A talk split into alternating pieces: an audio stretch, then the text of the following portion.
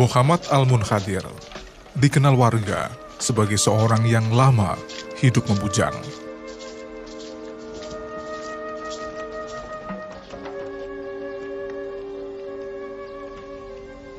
Sejatinya, ia sejak beberapa tahun lalu pernah ingin menikah.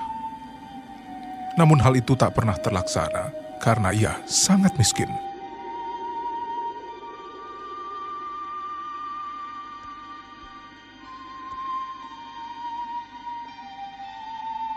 Setiap kali ada keinginan untuk menikah, maka Muhammad Al-Munhadir kemudian memikirkan harta untuk membayar mahar pernikahan. Padahal ia tak punya apa pun untuk membayar mahar pernikahan itu.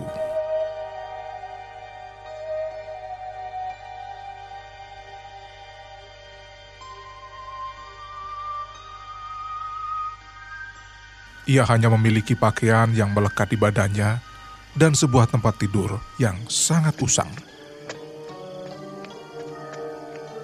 Tapi dalam kemiskinannya, Muhammad Al-Munhadir ridho dan menjalaninya sebagai ujian dari Allah Subhanahu wa taala. Ia bahkan sering berkata, "Terima kasih ya Allah. Aku masih selalu diberi kesehatan yang membuatku bisa terus-menerus beribadah dan bermunajat kepadamu."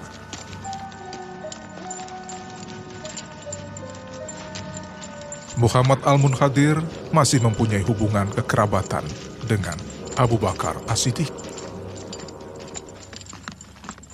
Namun ia tidak pernah memanfaatkan kedekatannya itu untuk melakukan hal-hal yang dilarang oleh agama.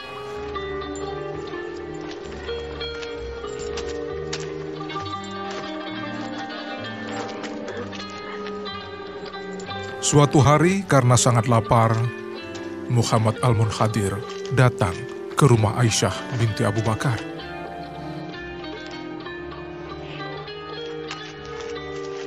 Ia berharap Aisyah dapat menerima sedikit makanan untuk mengganjal perutnya yang sudah beberapa hari tak terisi makanan.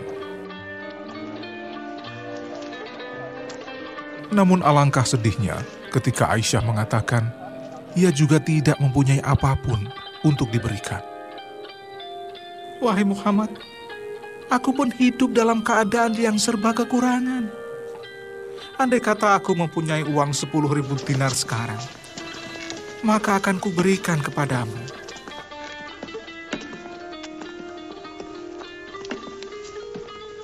Dengan lunglai, Muhammad Al-Munhadir pergi. Lelaki itu sangat faham. Aisyah juga hidup tidak lebih sulit darinya.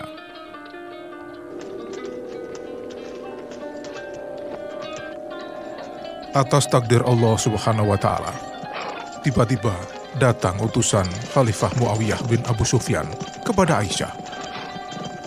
Ia membawa 10.000 dinar titipan Khalifah dan menyerahkannya kepada Aisyah sebagai hadiah. Aisyah terus-menerus merasa takjub atas apa yang baru dialaminya. Alhamdulillah, alangkah cepatnya apa yang aku angan-angankan. Aisyah lalu mengutus seseorang untuk mencari Muhammad Al-Munhadir.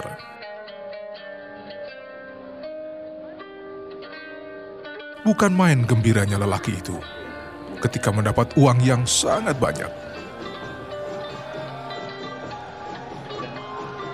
Tidak hanya cukup untuk menutupi rasa laparnya. Di kemudian hari, ia menggunakan uang pemberian Aisyah itu untuk menikahi seorang budak wanita yang dibelinya.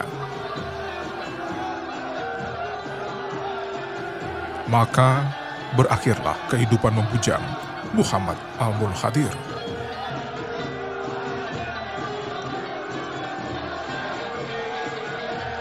Allah Subhanahu wa Ta'ala mengkaruniai tiga anak laki-laki. Ketiganya diberi nama Muhammad, Abu Bakar, dan Umar.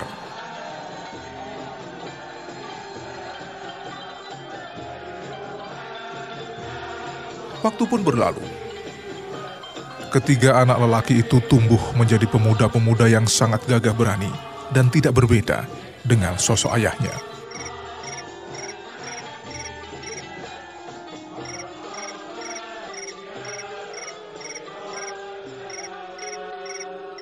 Suatu malam, Muhammad Al-Munhadir mengurung dirinya di dalam bilik sendirian. Tidak ada yang tahu apa yang dilakukan saat itu. Keluarganya telah terbiasa melihat Muhammad melakukan hal seperti itu. Mereka mengira Muhammad Al-Munhadir menyendiri di kamar mendekatkan diri kepada Allah Subhanahu wa taala.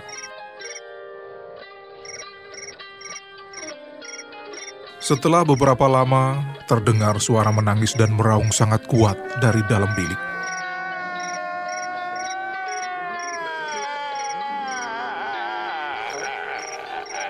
Muhammad Al-Munhadir menangis sangat keras dan tanpa henti, sehingga keluarganya cemas. Akhirnya mereka memberanikan diri untuk mengetuk pintu.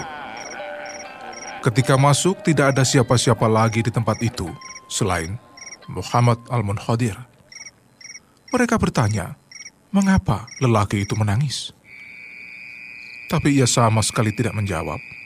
Tangisannya justru bertambah kuat, sehingga mereka menyangka Muhammad Al-Munhadir sedang mendapat musibah. Akhirnya, salah seorang anaknya memanggil seorang sahabat bernama Abu Hashim. Setelah mendapat izin, maka Abu Hasim masuk ke dalam bilik dan bertanya, Wahai sahabatku Muhammad, apa yang menyebabkan kau menangis seperti itu?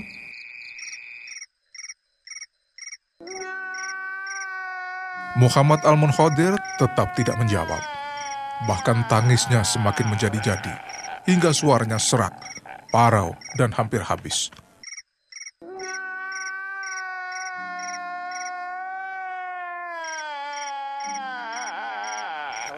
Abu Hashim berkali-kali menanyainya dan berusaha menyabarkan dirinya sendiri untuk mengetahui mengapa Muhammad Al-Munhadir menangis sangat keras dan lama.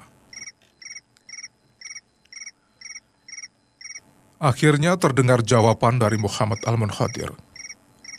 Aku menangis karena takut setelah membaca ayat Al-Quran yang berbunyi, dan telah nyata kepada mereka adab yang mereka tidak pernah pikirkan.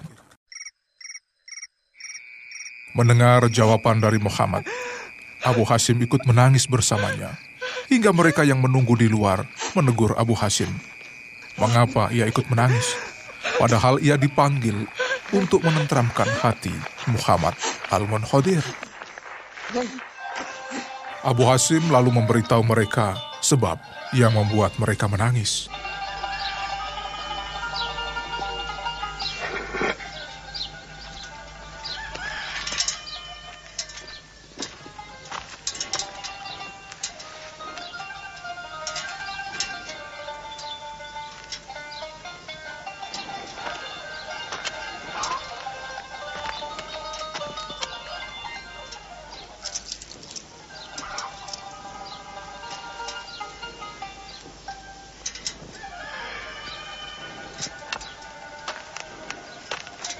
Sejak saat itu hingga bertahun-tahun kemudian, setiap kali membaca ayat-ayat Al-Quran, Muhammad Al-Munhadir selalu menangis.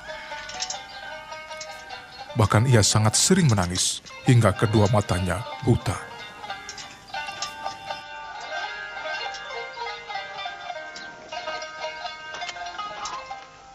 Menjelang hari kematiannya, wajah Muhammad Al-Munhadir tampak gelisah ketika ditanya oleh anak-anaknya, Ayah, mengapa ayah kelihatan gelisah? Jawabannya ternyata tetap sama.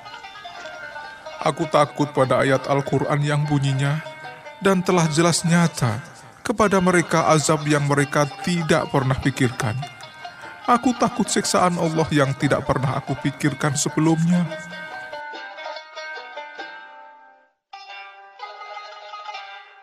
Ketika hidupnya sudah hampir berakhir, Muhammad Al-Munhadir kelihatan tenang, sehingga para tetangga dan sahabatnya melihat wajah lelaki itu bersinar seperti bulan purnama. Muhammad Al-Munhadir sempat berkata pada para tetangga dan sahabatnya dengan suara tersendat-sendat. Andai engkau dapat melihat tempatku seperti yang aku lihat sekarang, niscaya kamu akan senang dan tersenyum. Lelaki itu kemudian menghembuskan nafasnya yang terakhir. Muhammad Al-Munhadir wafat tahun 131 Hijriah.